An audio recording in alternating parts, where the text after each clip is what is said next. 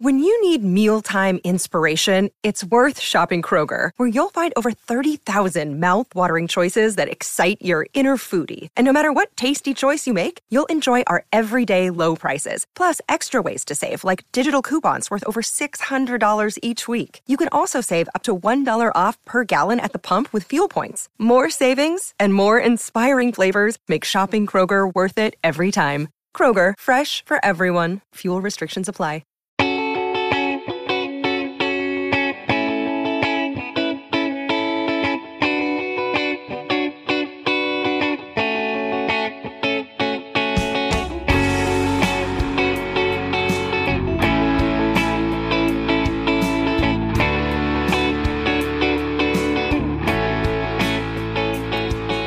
Everybody, welcome. It is day three of the N F L draft. Just wrapping up here, Kwesi Adofo-Mensah, the Vikings general manager, just finished his comments to the Twin Cities media and uh, got some interesting takeaways from that. The Vikings, four players. So uh, I've already memorized all of them for a day three, which is not all that usual from past years where there were four draft picks in the seventh round, but not so much Uh, with today. So very interested to get your comments, your reactions on what the Vikings did. We'll run down the picks. We'll go through the most interesting things today. What Kwesi Adofo-Mensah said about the quarterback position, the Vikings taking their developmental quarterback, some big picture takeaways, and get into everything uh, in terms of the Vikings N F L draft now that it's over. And uh, we can all kind of go, all right, now it is on to your rookie mini camps, your O T As, your mini camps, but we can all take a big old deep breath together that the Vikings draft is over. And you know what? Since it is the N F L and the only way to cover it is by giving a draft grade after we've just seen this, I think we should talk about that just to get your instant reaction in the comment section here on YouTube. And then, of course, uh, we'll talk about all the things that come away from this, including the fact that Dalvin Cook and Za'Darius Smith were not traded during this draft. But for me, I think I would go with a, a B for what the Vikings did here today. And I understand that a B is not an exciting grade. That, you know, if I was giving an A plus, if I was giving an F minus, then I think it would be uh, much more hot in terms of the take. But I'll, I'll go through the things that I liked and the things that I have questions about. We'll just start with Jordan Addison, that draft pick. Like that a lot. Um, we've been through it, so I won't go through all those reasons, but Jordan Addison uh, could help this offense be even better in the passing game. Passing is what's going to drive success in the N F L. Setting up for potentially the next quarterback is a big deal for me. And to give whoever it is, whether it's Kirk Cousins, and we'll, again, we'll get to what Kwesi said about that, or if it's the next guy, or if they're drafting somebody or whatever it might be for next year, trading for someone, getting a veteran, Jordan Addison makes that player better. So since they did not come away from day one with an answer at quarterback or did not trade for Trey Lance, as we discussed leading up, and Lamar Jackson returned to the Baltimore Ravens, since all those things were off the table, and Will Levis, I suppose, was the only thing that was uh, on the table for the Vikings, they decided to pass. He didn't go until the second round. So they don't have a future answer at quarterback, but they do have a future answer for a person who will make the quarterback better, and that is Jordan Addison. So like that pick. And then uh, with Malik uh, Blackman last night, the cornerback, I, I think that there were a lot of other corners that consensus drafts like better, that mock drafters and draft analysts like better. But when you hear them talk about how important they fit is to Brian Flores and his defense and how they view Blackman as being an inside or outside corner, could play a nickel, and uh, they look at that as part of his skill set. I mean, I think that drafting the cornerback position is extremely important for them. It was their weakest position, and they spent two draft picks on it, you know, because they go with Jay Hall, uh, Jay Ward, Um, today. And, and so they go back-to-back cornerbacks, which I would give a big thumbs up to. And Jay Ward is an interesting prospect because he played a bunch of different positions in college. When you look at how he was utilized, you're going to see nickel, safety, outside corner, even linebacker. He was playing all over the field, but that's one of the reasons that they liked him. Kwesi Adofo-Mensah said after the draft today that he sees Jay Ward as somebody who's kind of like Jimmy Ward, who plays for the 49ers, uh, just coincidence on the last name, but maybe you start out as a safety or you start out as a nickel, you end up as an outside, or you end, start as the outside, move to nickel. Uh, even look at the way that Jaren Kearse, after he left, left the Minnesota Vikings, became this kind of hybrid piece for them. There's not a lot of players that are like that in the N F L. There's also not a lot of players who did that in college. It was very unique. And Kwesi said that when they evaluated him, different evaluators saw him as a potential starter on the inside or a potential starter on the outside. So I don't think the Vikings just drafted a safety here. I think they drafted somebody that they can work with and try to find where he fits best. And maybe he does become that guy who blitzes off the edge, or maybe he does become a full-time nickel, or maybe he is safety depth. I don't know, but I think it gives you a good chance to get what Brian Flores wants.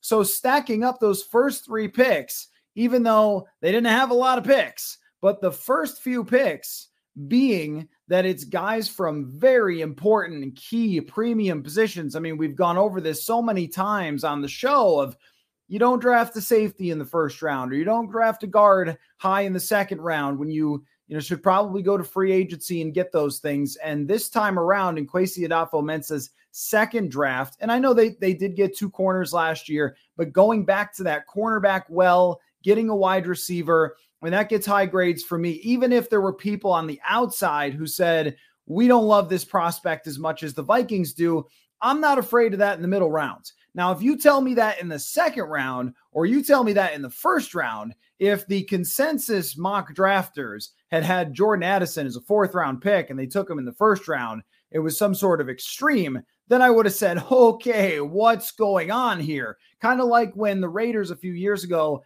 took the guy fourth overall who most people thought was going to be there at twenty-eight or something. If they did that, kind of like with Ed Ingram last year, where they took someone in the second that was mostly mocked in the fourth, and then it kind of played out that way, that he played much more like someone you would expect in the fourth that needs a lot of development, but they kind of forced him into that position because he was a second round pick.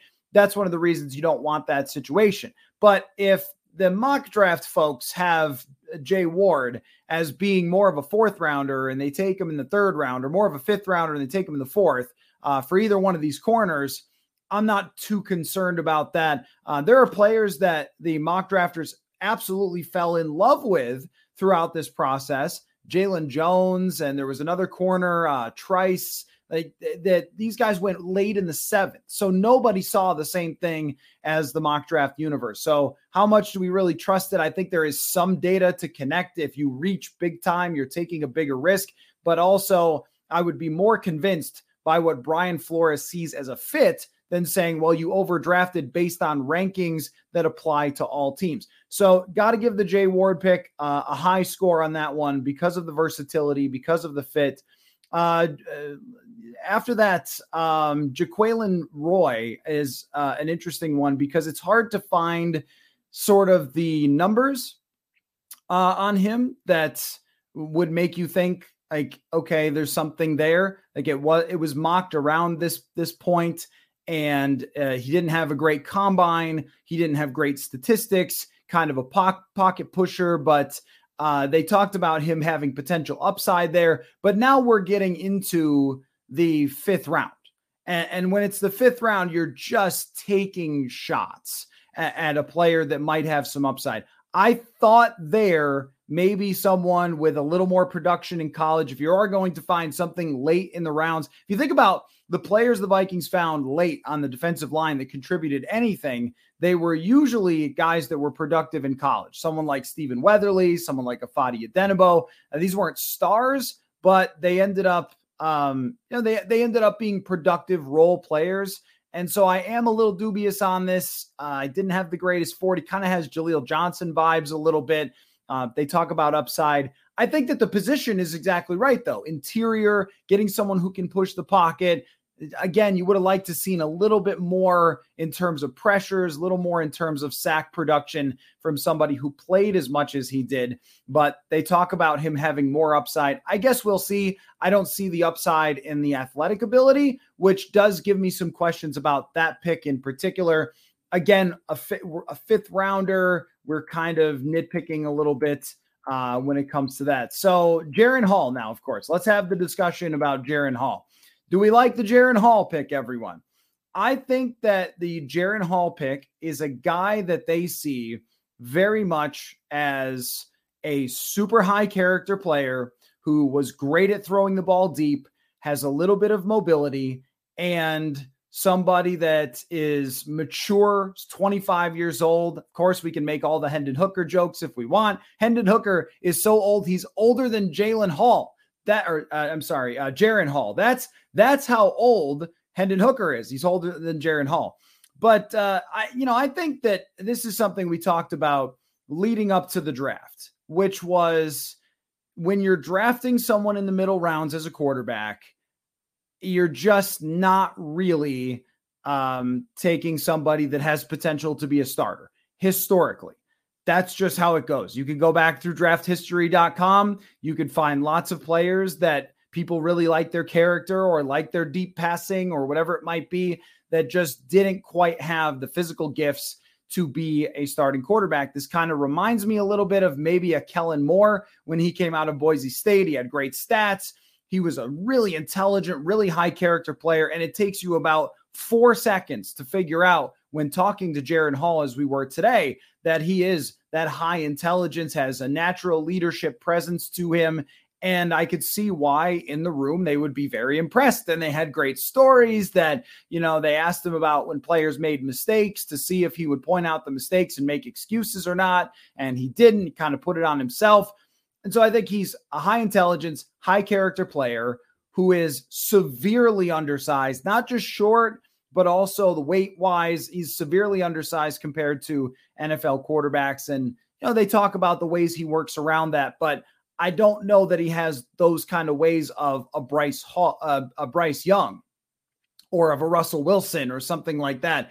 I, I think that there's a reason why uh, a lot of quarterbacks that are undersized have a tough time really competing in the N F L. His athleticism was above average, but not impressive overall. I mean, a four six is kind of, you know, an average type of forty for a fairly fast quarterback. And even though he was a good, accurate deep passer, just as many college quarterbacks coming out are, one of the big critiques is, does he really have the arm strength to make tight window throws, to push the ball down the field? And that's why he's drafted in the fifth round. I don't have a huge criticism for it. I'm not going to say to Kevin O'Connell and Kwesi Adofo-Mensah, what were you thinking taking a quarterback? Haven't you noticed that most of them fail? I, I think that it's okay. It's an okay thing to do. You bring him to your team. You have him number three. You didn't waste a super high draft pick on him. That is a difference, by the way, with Kellen Mond is they picked Kellen Mond in the third. And I think the third actually might be the worst possible round to draft a quarterback because you could still get starting N F L players in the third, except at quarterback. At the fifth, much more of, well, we'll see. And I really liked N F L dot com's comparison for him, which was Gardner Minshew. And if Jaren Hall becomes Gardner Minshew, then I think the Vikings have done a tremendous job here. Somebody who is a great backup, fringe starter, high character type of player that can be reliable. You love him in the quarterback room, and there's value to that. But I don't think that anyone is saying, okay, Jaren Hall is the next starting quarterback of the Minnesota Vikings. This is decided. We're all set here and go forward. Uh, yeah, I don't think that that is, is all set, but a decent enough pick if you're going to do it, which I thought they would. I thought that they probably had a guy or two that they were waiting. Hey, if he gets to the fifth, are they going to take him? And you know what? If it turns out that Jaren Hall blows them away in training camp and in practice, and there's potential for him as a starter down the road. I mean, that's kind of what Sam Howell has done. I don't know how that's going to work out, but he was a fifth round draft pick and they want him as the starter in Washington, so much to the point that they passed up on Will Levis, which is kind of surprising to me. But if he becomes that, then congratulations. That's great for them. That's an amazing find. and you do better your odds with all these receivers and tight ends and tackles that are good. You better your odds of maybe finding a project quarterback than if you just had a bad roster and a bad team. But overall, it's just kind of a lottery ticket, and we'll see how it works out. I think he's got a better chance to be a backup quarterback than maybe Kellen Mond did, but we'll see. Sometimes the arm strength just isn't enough. And even when you saw from Zach Wilson from B Y U, and I'm not helmet scouting, I'm just saying that there's a lot of open receivers in B Y U's offense, and that can sometimes help push the stats up. But here's the thing, though. When you start looking at Jaren Hall versus Hendon Hooker, it is kind of hard outside of the size. Hendon Hooker is bigger. It's kind of the same picture, though. It's an older quarterback who put up fantastic numbers, who has high character, some mobility, but the difference between throwing in the pocket when clean and when pressured just completely plummets. I think it was uh, with Hall, a forty-one P F F grade when he was not clean and like a ninety when kept clean and a ninety-something deep grade. So kind of the same, very similar guy, only you get him much later in the draft. So from that perspective, I, I think that they got very good value on him, even if my expectations are probably going to be a backup quarterback. Although, it, I mean, it is, hey, B Y U does have some good quarterbacks. You guys are right.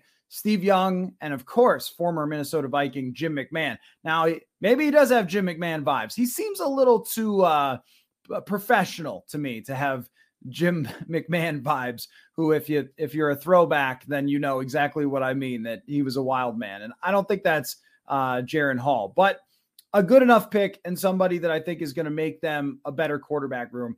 And then maybe, I don't know, I would say, I mean, Jay Ward's probably favorite pick of the day because he's just such an interesting piece to me. And I've always been a buyer on the idea that you can find versatile pieces if you try. If you're Ed Donatell and you just line up everybody the same time, uh, the same way every time, then you're not going to get anything out of versatile pieces. If you're Ed Donatell and you play Harrison Smith fifty yards off the football, even though he's the best box safety of the last decade, yeah, you're probably going to miss out on some things. But I don't think that that's Brian Flores. I think Brian Flores is much more creative with his types of players. So Jay Ward is, in my mind, the best pick of the day. But I'll second best pick, I think there's going to be an argument for Dwayne McBride, who uh, I have seen. I've done many conference calls with Vikings draft picks, Zoom calls or conference calls over the phone like it used to be. And uh, I don't know how many players were happier than Dwayne McBride to be a Minnesota Viking. That guy was really, really thrilled. And it was a good time talking to him. But here's what I like about this. That when you go and look at Dwayne McBride's numbers, and I know it's U A B, but this guy annihilated the U A B competition. He had one of the best numbers of yards after contact, which he said, I hate being tackled.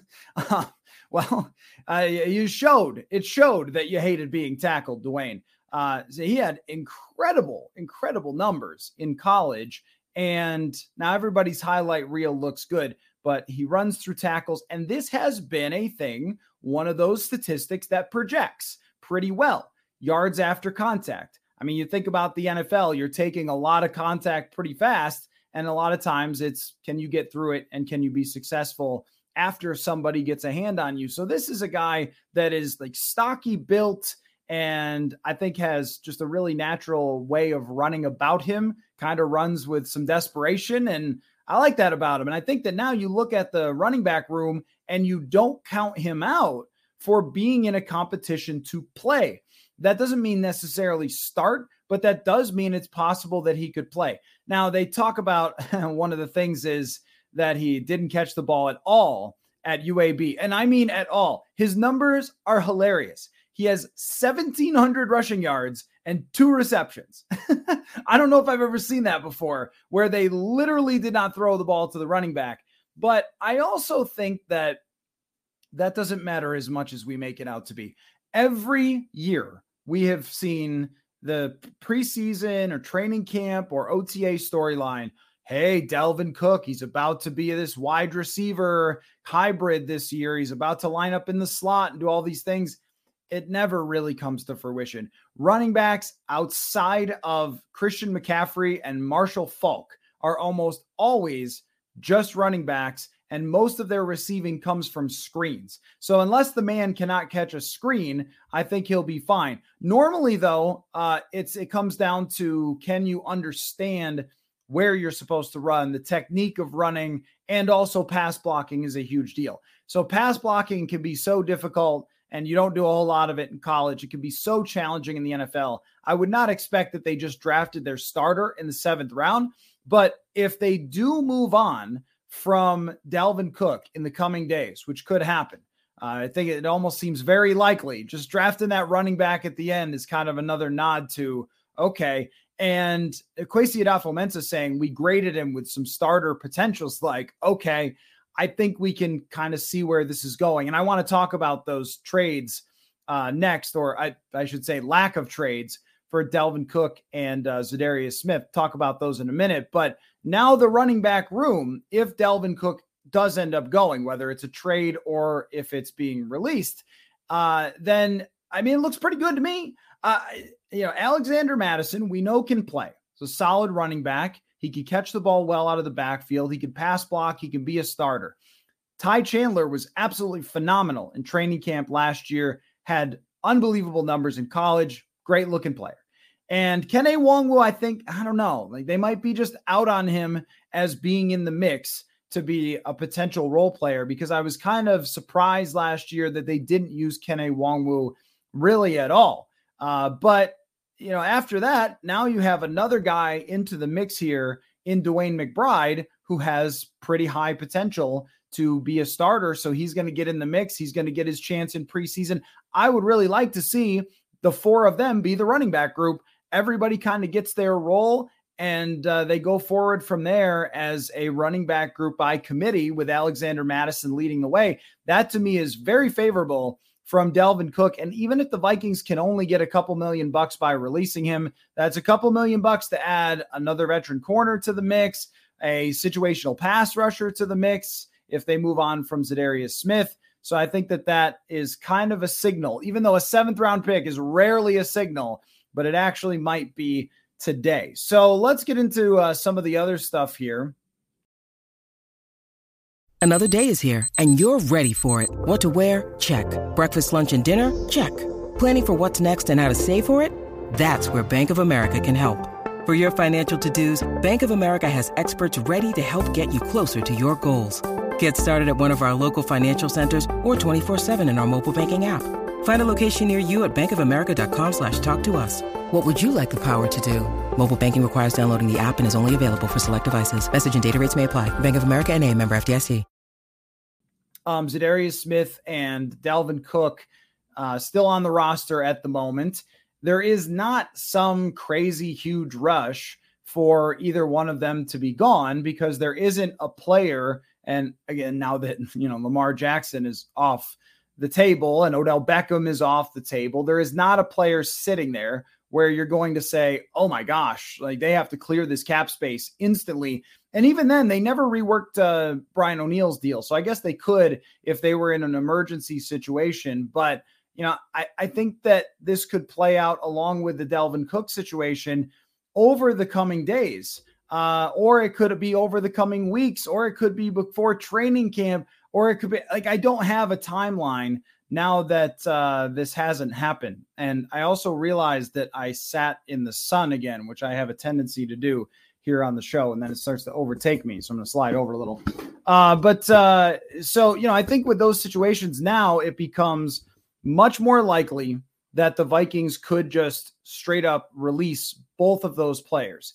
Uh, and I, will it go down as an L? I mean, I guess so, because they couldn't get any draft capital for them. But I also think that's how this usually works. Uh, and throughout this entire process, I was always skeptical, no matter how many articles came out or or rumors came out. Oh, could the Vikings trade these guys on draft day? I always kept thinking, who's giving up their draft capital for these players?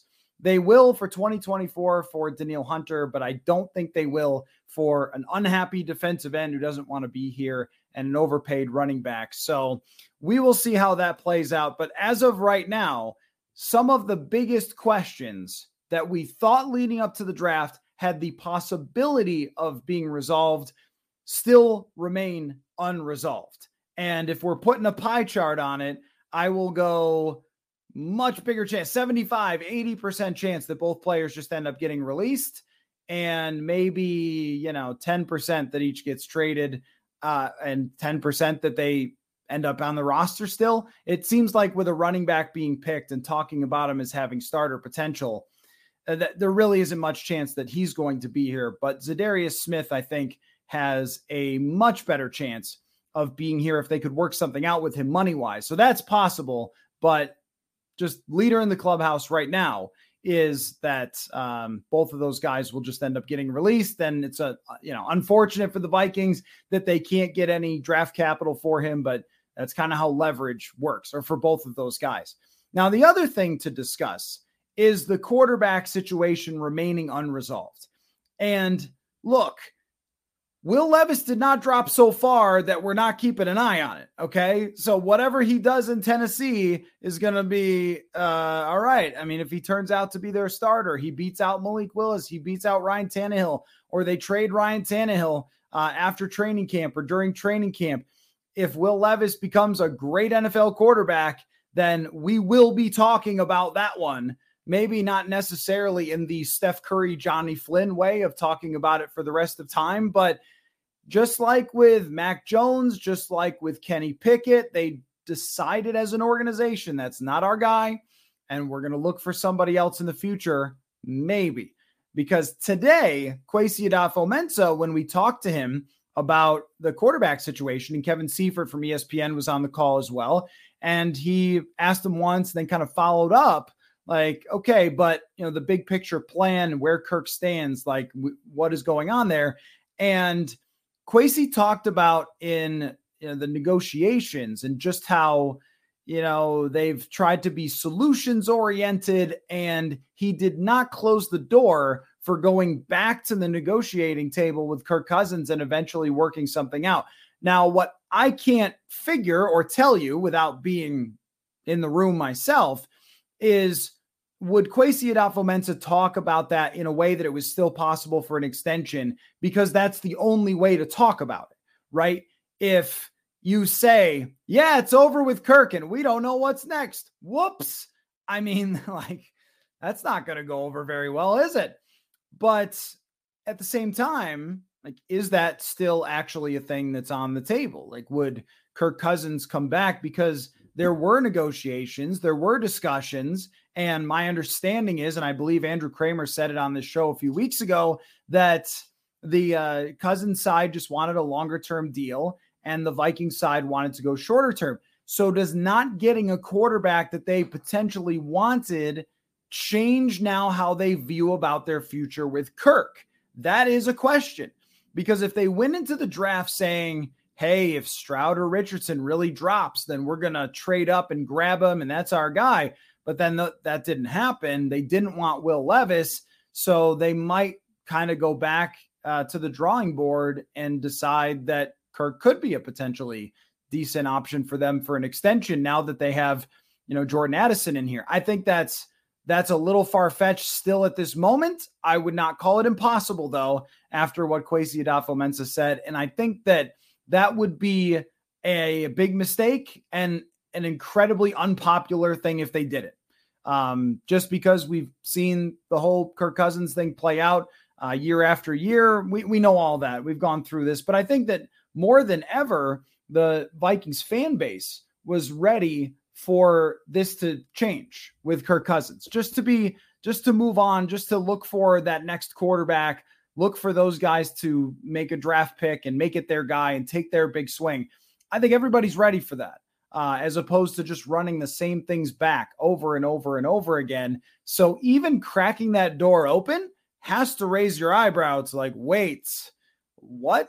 Uh, it, what? This is still possible? But I also think that you cannot publicly say, we're done with him, because he's the quarterback next year. And after what just went down in the draft with them not picking a quarterback, he's absolutely the quarterback next year, barring some crazy Trey Lance trade on June first. But I just, I mean, at this point, it sort of goes under the category of all the other trades that we talked about as being possible, but not particularly realistic. So I guess it's not over, over, over, over after today, whereas they did have a chance on Friday night, uh, no, actually Thursday night, to make it over, over, over by drafting Will Levis. And they decided that that was not uh, what they wanted to do. So uh, I'll take uh, your questions. I guess I went on kind of a bit of a diatribe, breaking the entire thing down and haven't gotten your questions. And I know there's one at the start that uh, was in here before I even began and I wanted to get to,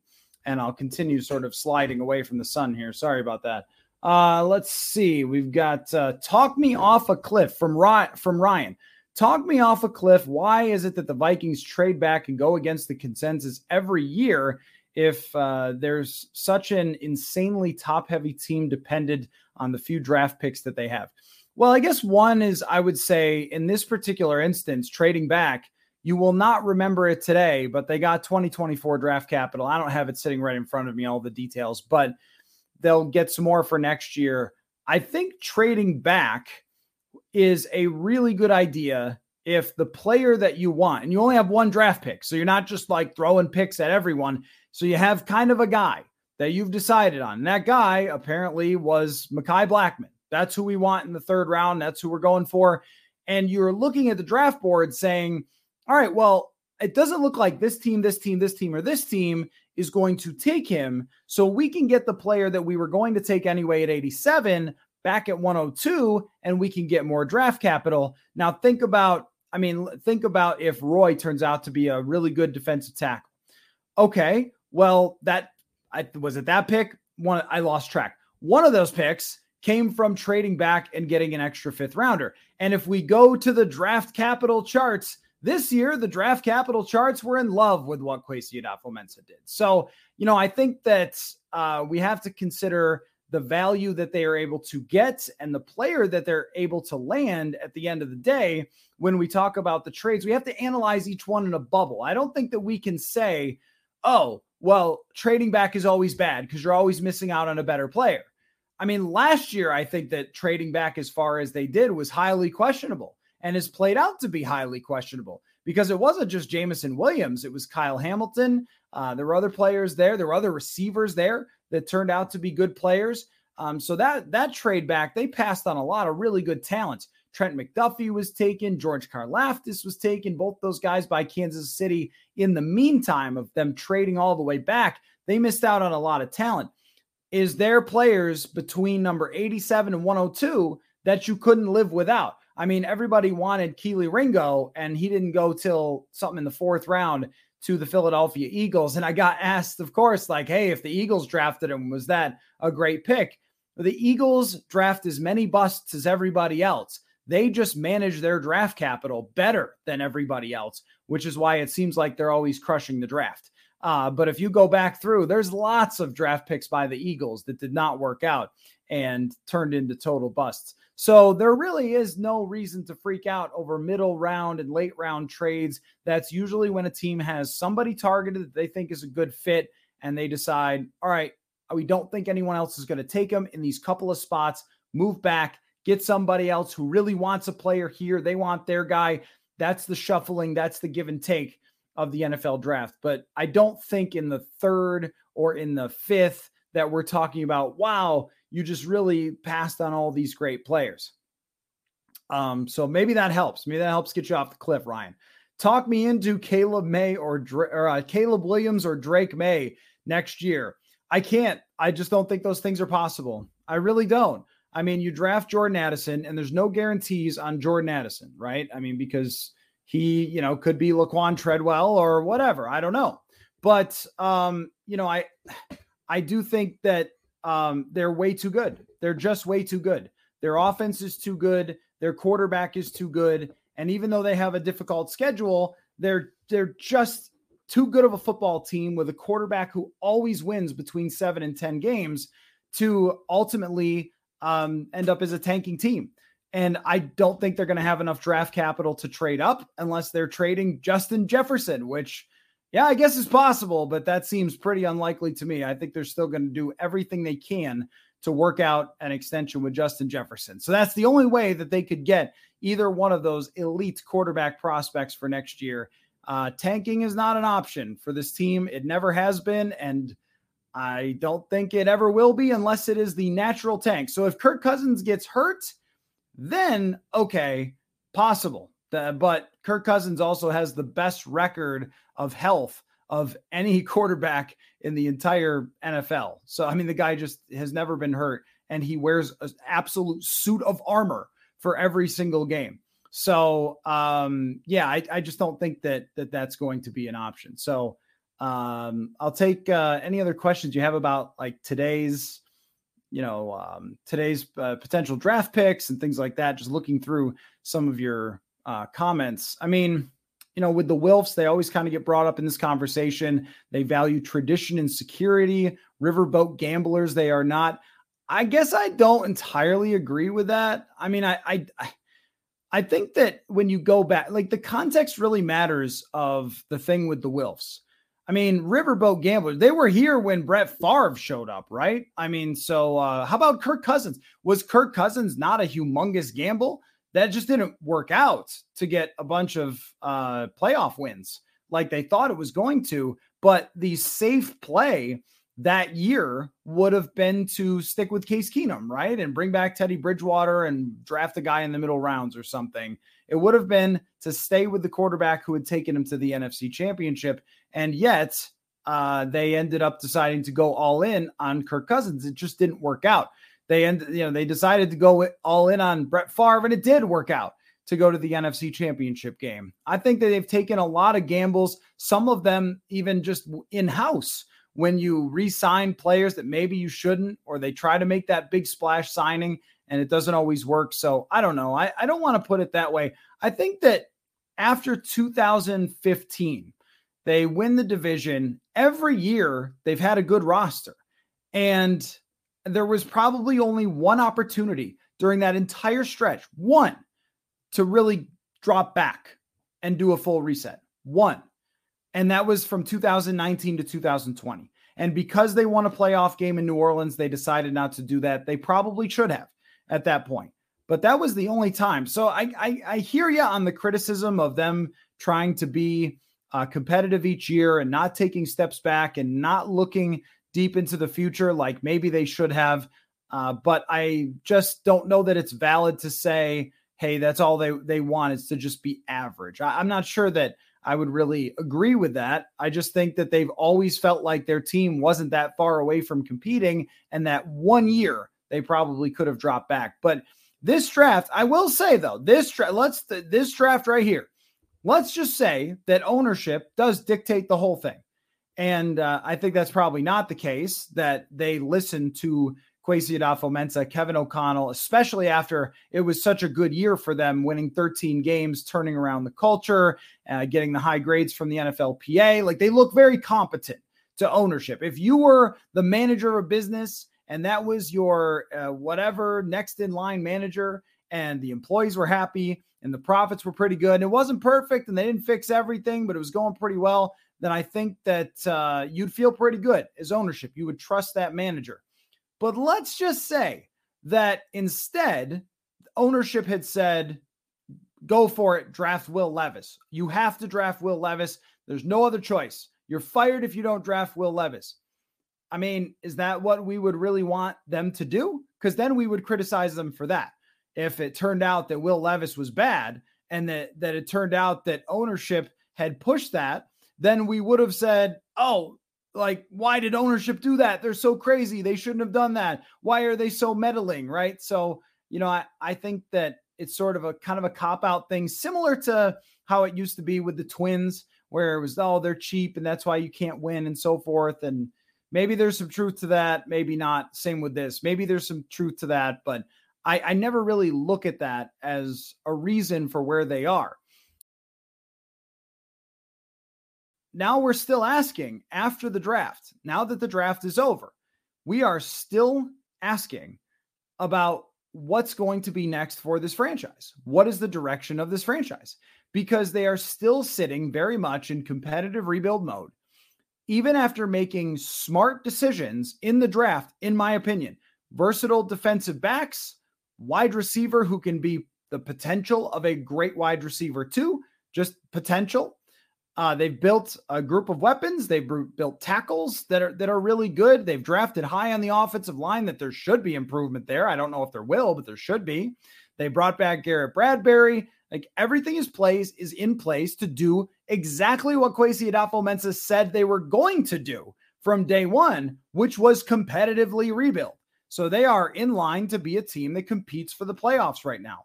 The Lions had a very goofy draft, and yet still, if they got some good players, they are in position to win that division. But are we really thinking the Vikings are one hundred miles behind? Of course they're not. The Vikings are in that conversation to win the division, and because of that, where is it going after that? It, are we are we going to get to a point where they get higher on their team after the draft than they should be, and they sign one more player and they decide, you know what, we should just extend Kirk. That'll lower his cap hit, and then we'll sign another player, and then we'll be a really great team and we'll win the division because the Lions were dumb and the Packers kept drafting tight ends, and what are they doing? And the Bears still aren't that good, right? Could we see that? Or could we see halfway through the season, they're playing really well again, and then they extend Kirk halfway through the year because they say, all right, yeah, he's proven that he can win consistently, right? Like, not knowing right now still leaves it open to the potential of either Cousins coming back or getting to next season and not having an answer. And I think one of the reasons that you draft Jaren Hall today is that you kind of hope that even if you don't have a twenty twenty-four answer, you can do what Washington did and say, oh, we drafted our guy last year. You just undervalued him. He was really great in the fifth round. That's what Washington is arguing about Sam Howell. I don't know if I believe that, but it'll be great for them if he becomes a good player. Uh, there was a hundred different guys today who were compared to Brock Purdy. So I'll just, so we might as well all just say it together. Maybe he'll be the next Brock Purdy. Say it together in the comments. Maybe Jaren Hall will be the next Brock Purdy. I don't know, right? But you take him because if you get left out on the cold, you can always say we took our quarterback last year, I guess. But the options are completely open is the way that Kwesi Adofo-Mensah said it today. Everything is on the table uh, for the future at quarterback, and that's not going to leave anybody feeling like they are solidified uh, for the future and what it's going to be. Even if you had drafted Will Levis and we had lots of debates over it, or drafted Hendon Hooker and we had lots of debates over it, we would at least know. And we would at least know what the next year plus is going to look like. I don't know what the next year plus is going to be like. Is it going to be this team goes eight and nine and sits in the middle of the draft and then tries to find a way to trade up? I mean, you mentioned Drake May or Caleb Williams. I guess that there could be another guy uh, that could be at the top um, that they could try to trade up for, or they could mortgage the whole future and trade three firsts or whatever if they do that. Or they could find a veteran who gets, you know, unhappy with his team and they decide to sign him. You never know, I guess, when the next Aaron Rodgers situation is coming. Tom Brady could unretire and decide he loves his Minnesota roots and wants nothing more than to throw to Justin Jefferson. But all the things that we talked about in the lead up, the biggest thing was maybe this will solve that path. Maybe we will be told what this is going to be. And there it was. And they said, nope, we're not going to take that path. We're not going to take the Will Levis path. And so now it's all up in the air uh, remaining for, could it be whoever? Could it be a top quarterback for next year? Could it be Kirk Cousins? Could it be Jaren Hall? Could it be some other free agent? Could it, right? There's so many options still on the table. And I think that there's nothing annoying about their picks. That's the only annoyance that's left over from this. That if you're criticizing, we went through this kind of last night a little bit. If you're criticizing who they picked in the third round, then I'm kind of out on that conversation. Like, I don't know whether Malik Blackman will be good or not. We'll, we'll see. We'll find out. If they think he will be as a good fit for the secondary, they pick the right position, good with it. Good to go. That's fine with me. But if there's one thing that's left over that is not resolved, it's the quarterback position, the thing that everybody kind of wanted to be resolved.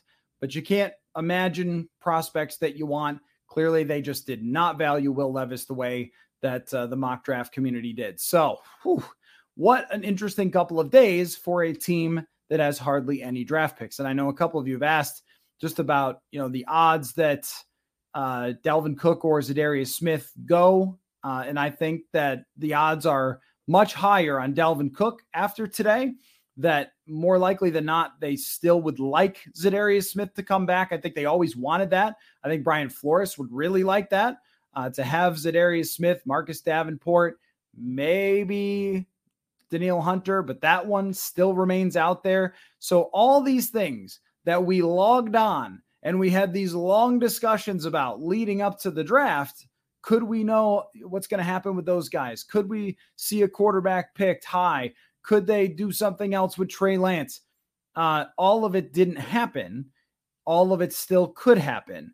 And so the intrigue continues for the Minnesota Vikings offseason. So I'll take any remaining questions you have about any of these draft picks. But I think overall, it ends up being kind of a quiet, good draft as far as their decisions go, as far as the positions they took. Um, I'm not too concerned about the consensus draft thing. Just not that worried about it when it comes to the later rounds. Um, and I can, I mean, I can give you a bunch of examples of where guys went who went way, way later than the consensus draft, because it's just a, an outline, a basic outline that usually if you reach too much, you're taking a bigger risk. That's all it really says. Um, but that doesn't mean that taking someone in the third when it says they're going to be in the fourth is a, is a much bigger risk. So I think that's the only thing you could really be upset about. And some people certainly tried to be uh, yesterday, but aside for that, um, I think what you are left with is a really good situation around the quarterback for next season. Expectations for Jordan Addison to produce right away, fair when it comes to a first round wide receiver, and a lot of cornerbacks that they're using numbers to throw at it, which I think is the absolute right approach. I think throwing middle and second round corners, this is actually, you go back and look at Tampa Bay with guys like Jamel Dean, and there's a few more, uh, what Carlton Davis that they got, uh, Antoine Winfield Junior They rebuilt their secondary mostly through the second and third round with cornerback draft picks. It's really what the Vikings have done here, is that uh, they have tried through Andrew Booth Junior, a Caleb Evans, uh, Jay Ward, and Malik Blackman. Now you have four guys who are very young, who are drafted somewhere between the second and the fourth round. Take a bunch of shots, see who comes out of that competition. Byron Murphy, by the way, is not old. I think he's like twenty-five. So you have a bunch of young players that they're taking shots there. Lewis Cine is another young player. Even, uh, uh, you know, Cam Bynum, if Lewis Cine doesn't work out for this year to start, Cam Bynum is still a young player. So they've got a young secondary outside of Harrison Smith to build with Brian Flores. I think that's good process. I mean, they they desperately need people who can cover to stop the pass at some point. They had a good offense last year and could not stop anyone. So you're going to have to do that in the future. I think that they've made um, pretty good bets there. So if there's, um, you know, if, if there's, if there's anything to criticize there, I don't really know what it is. I mean, maybe looking for a pass rusher, but I mean, there were some on the board. Once you get past the third round, I just, I don't know if those are Uh, bad choices. I mean, I, I, I kind of like this way of breaking it down. They didn't do anything dumb. I agree with that. Did they do anything that blew your socks off? No, not really. I think they picked the right guy for wide receiver, but they didn't, they didn't do anything that was wild, but they also didn't do anything where you went, what? Like kind of last year. And uh, maybe that was a little bit of uh, more experience or just the way that things worked out. Um, from Hunter, I don't understand people losing their minds about this draft. They didn't have many picks to work with, but I'm pretty content with how they used them, because that, that opinion right there, Hunter, is a very common reasoned opinion, but that is not what we show up for sports for, right? Especially not football. And this is the last frontier of hot takes. This was the last day. It was like the last day of school. You're not going to class. You're not behaving on the last day of school. You are skipping. You are running amok in the halls. You're shooting off fireworks outside. It's the last hot take day of the football year. I mean, it starts in training camp when you start to tell people Alexander Hollins is going to make it and Kyle Sloter is Q B one. And then it goes from July all the way through today. and then you're off for the summer. You just sit around and watch baseball, two-hour baseball games, by the way. It's wonderful. But I think that the draft is always that last chance for everybody to get super pumped about what's going on with their team before the summer.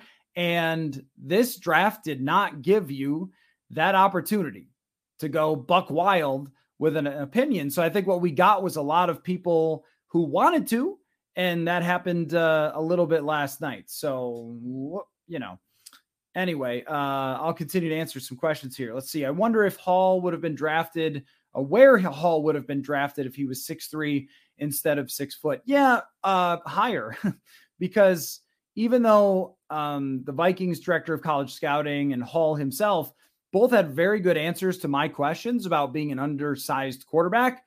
Um, yeah, at the same time, it matters. It's not like Bryce Hall being undersized or Kyler Murray. These guys are tremendous prospects. I mean, that just like checking off every box, uh, especially, you know, Bryce Young is super intelligence, playmaking. Kyler Murray's arm is absurd. His mobility is all-time great. I mean, he's one of the fastest players in the N F L, not just a quarterback. And so those guys get taken at the top when they're small now. Maybe in past years they wouldn't have.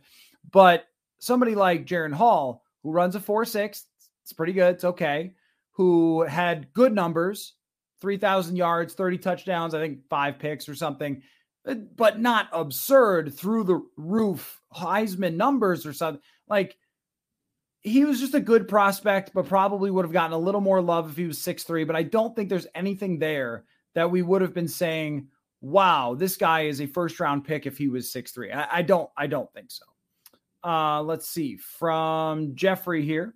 Think Hendon Hooker is a legit possibility for the Vikings to start, or I'm not for the Vikings, for the Lions to start over Jared Goff. No, no, no, no. Um, he's got the A C L injury, so he's not even going to be ready for training camp. And Jared Goff led a top five offense last year.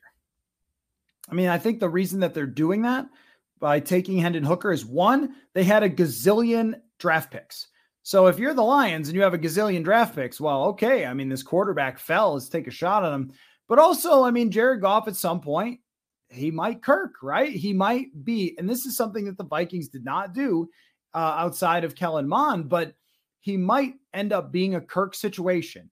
And he did this in Los Angeles. He got them only so far. And they decided, you know what? We either need somebody cheaper or somebody better. They went somebody better. A lot of times teams go somebody cheaper, right? So I think that they might look at Hendon Hooker as, what if he is a version of Jared Goff, who's a little faster, but a lot cheaper when he's on his rookie deal eventually down the road, or if he's just a good draft pick, right? I mean, he also could be a good draft pick, but as far as early, like this year, next year, the Detroit Lions, it appears, are completely in on having Jared Goff as their quarterback. Uh, I don't think that a second rounder means in a draft where they had a million um, draft picks.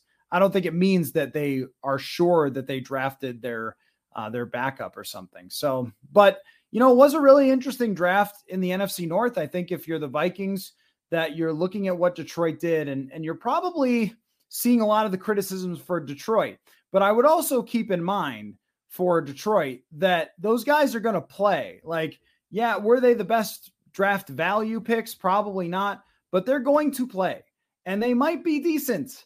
Uh, and, and so it's not, it's still not great for the Vikings that they got a playmaker who could score touchdowns for them or a linebacker who has the potential to be very, very good. And I had my eye on maybe if the Vikings traded back and Jack Campbell, he's got great numbers and everything else. But I think that the Lions didn't crush this draft in the way that we maybe expected based on what they had. They didn't get the most value, but they may have gotten some pretty good players. So the Lions, I think, did get better as a team. The Packers, uh, maybe, I mean, Lucas Van Ness could be a good pass rusher. The multiple tight ends is kind of weird. I just am not a fan of drafting tight ends. They usually end up taking years to develop if they ever become anything. It's pretty rare. I mean, how many good tight ends are there in the league? Like five? And some of them were drafted in fifth rounds, like George Kittle. I don't know. That's always a really questionable one for me. So I don't think that Green Bay set themselves up. They did draft a receiver, I think, what, in the second round. I don't think that uh, Green Bay set themselves up for a, a great situation for Jordan Love, or way, way better than Jordan Love uh, or for Jordan Love in the future. And I, I'm just getting crushed by the sun right now. I think we got to go back across the room this way.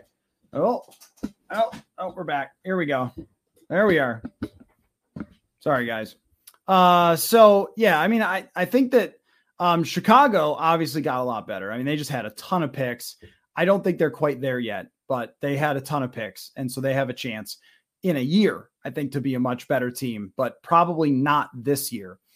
Uh, let's see. It's a good question from Matthew.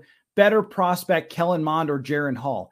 It's not close. It's Kellen Mond, but that doesn't mean that the results will be worse. Kellen Mond was a much better prospect than Jaren Hall coming out.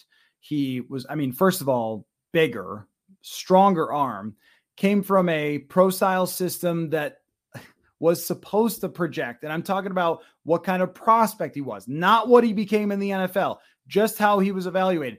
There were evaluators in the N F L who thought that Kellen Mond should be a fringe first round draft pick.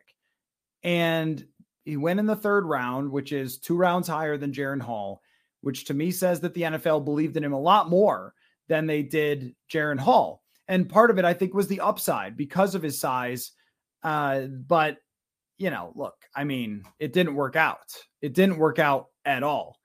Not even a little bit for Kellen Mond. And uh, Jaren Hall strikes me as a very mature guy and a high-class dude who's got a very good arm uh, at throwing accurately, but I don't think he has the arm strength that Jer- uh, that uh, Kellen Mond had. I don't really think it's even close for the raw arm strength, which would matter a lot in this conversation. The problem with Kellen Mond was that he just could not translate from what was on the whiteboard to what he needed to do in practice and in the preseason games. It was just moving too fast for him. And he couldn't make decisions quickly, and it doesn't matter what you have physically. And I watched Kellen Mond in warmups, and I watched him sometimes in practice where he would unleash a pass that you were just wowed by. Like, whoa, this is, I mean, that's a rocket. He's got a strong arm, had physical tools. He was fast, but he just couldn't really put it together. So, you know, I think, uh, I, I think that with Jaren Hall, you're looking at somebody who has a limited ceiling more likely than not. Could he be somebody that in an absolute best case scenario was a Case Keenum, where he has a year or he has a moment that he steps in and it works out? Probably. But if you're expecting much higher than that, um, you know, I don't really know if that's possible. So anyway, I mean, that's a, another year, guys, another year. The Vikings have made their draft. There's still a lot up in the air for the future. We will continue to talk about what is next, quarterback position, and Kwesi Adofo-Mensah not shutting the possibility down of the Vikings extending Kirk Cousins also raises a lot more questions, whether that's a good idea. I don't think it is. I don't think most of the fan base thinks it is, considering how it's gone for the last five years, but not, I mean, just kind of offering that up that, you know, that has uh, might be something that they could go back to the table is a little surprising on a day where they drafted a quarterback, but you know, maybe it was just kind of a way of speaking to say, hey, who knows? Everything is uh, on the table. So anyway, uh, great time talking to you guys throughout this entire draft process. We will continue all of our coverage here on Purple Insider, as always. Um, again, I, I think for them, they did not do anything to screw up. And that's a good draft for the Vikings. And now we wait to find out what these players are like. But overall, I would say that they had a much better go at it in terms of positional value, what they needed, players for the future, building up the defense, getting another weapon on offense. I think these were all really positive things for them. Oh, and someone asked about the trades.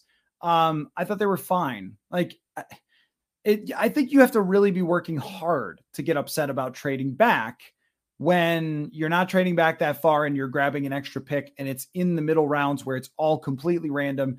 Just, I implore everyone, go to draft history dot com, scroll through fourth and fifth rounds, and circle the players that worked out. Totally random. Totally random in the fourth and fifth rounds. All kind of the same caliber of prospect. I think those are the perfect places to move down. And if you love the analytics charts, they were very high on what Kwesi did. So I thought that this draft was handled well and um, that we had a lot of fun and we'll continue to have a lot of fun speculating. I've got some good guests coming up this week, and the big one, the big show to watch out for, Chris Trapasso, who has been leading up uh, this to this entire draft, doing mocks, draft sims, breakdowns, comparisons. He's going to give us his much more informed grade after watching these prospects and uh, doing his job at C B S Sports. So that's going to come up, I think, probably uh, Wednesday. It'll end up in your feeds, but I've got some Jordan Addison background, some other hot take uh, artists coming on. So it'll be a fun time. Thank you all so much for joining throughout this process. I think we had a lot of fun leading up, speculating, mock drafting, draft simming, all those things. So you guys are the best. And this, these chats, all your great questions, your comments, they're what makes it fun to log on and do it this way. So thanks so much. And uh, we will see you all on a live broadcast here on YouTube very soon. Thanks, guys.